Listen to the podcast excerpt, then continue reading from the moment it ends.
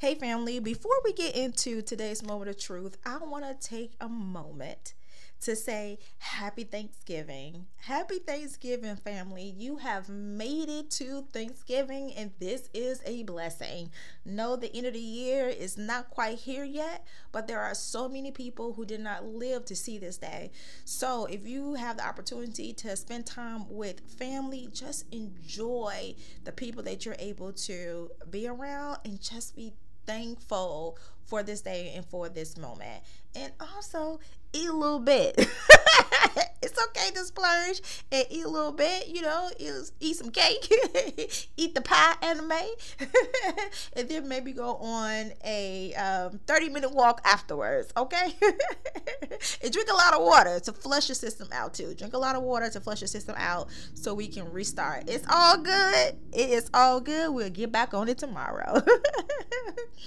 Well, family, welcome back for another moment of truth. In today's episode, we're talking about being present in the moment. Now, this episode is inspired by a close friend of mine because the last few weeks, I've noticed how she's taken time to be present with her feelings in the current moment. You know, like one day she just started telling me how she's showing up for school, how she's showing up for her business, but more importantly, how she's showing up for herself. Now, showing up for herself is feeling the emotions that she's having in the moment. And I think this is so important for all of us to do because we take in so much information, you know, in a day from multiple different sources, right? And the one thing we know for sure is that energy is transferable. And thanks to social media, we're in direct contact with different spiraling emotions every single day. So it's plausible and understandable that you can get lost in someone else's emotions and their ideals and their thoughts. And this can cause, you know, your own energy and feelings to get misguided. And being present, you know, helps you to reconnect. All right. So, how do you be present in the moment to reconnect and feel your true emotions? Well, for starters, it's always best to evaluate your reality. Okay. I really want you to take this seriously. You need to evaluate your reality. Take the time to really take inventory of what's going on in your world. All right. Answer these questions Do you have the essentials needed to make purposeful decisions? Do you have a support team in place when you need to bounce ideas and eliminate doubts?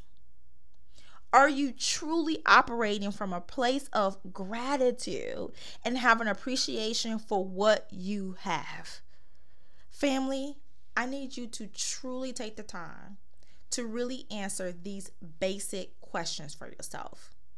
Remove any ideas that have stemmed from someone else and then lean into your feelings. Don't don't ignore them. Please take the time to write down, take the time to meditate, okay?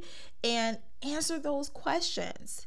Because too many times we allow someone else's negative experience and their negative emotions to become our own, which in turn affects how we interact with others. It affects our thoughts, and then ultimately our decisions are affected and some of the things you're doing or even not doing has nothing to do with you, but has everything to do with the fact that you have taken on somebody else's negative energy and made it your own. Now, after reviewing those simple, you know, questions, after reviewing the answers to those simple questions, if you're feeling sad or discouraged, then it's time to journal. I want you to journal what you're going to do to change those feelings because how you feel and react to something that is in your control okay? You can make a choice to feel differently and to act differently. So i want you to journal about that. Now if you're feeling happy and content or even joyful then analyze what you've been doing up until this point to cause that joy to cause that contentment to cause that happiness. And then i want you to replicate it. Whatever it is that you were doing to help you to cause that joy, I want you to do those things over and over and over again. This is how you create joy. This is how you create happiness in your life over and over again by simply doing the things that give you joy and give you happiness. You guys, it's not rocket science. It's not. It doesn't have to be this, you know, omnious thing that's unreachable. Literally continue to do the things that give you joy and content over and over again. This is how you'll shift your focus from negative to positive in order to create that growth mindset that's going to help you to make purposeful action, all right, to have some type of progress on your journey. All right. Like, don't get caught up in the amount of progress that you have because even the slightest, smallest progress is still progress. I don't care if you have only elevated a quarter of an inch, it is still progress. Family, thank you so much for having another moment of truth with me. Please share this episode across all your social media platforms. Don't forget to click the community button that's in the show notes so we can stay connected and continue the conversation. So until next time, always remember that you are enough and your truth is beautiful.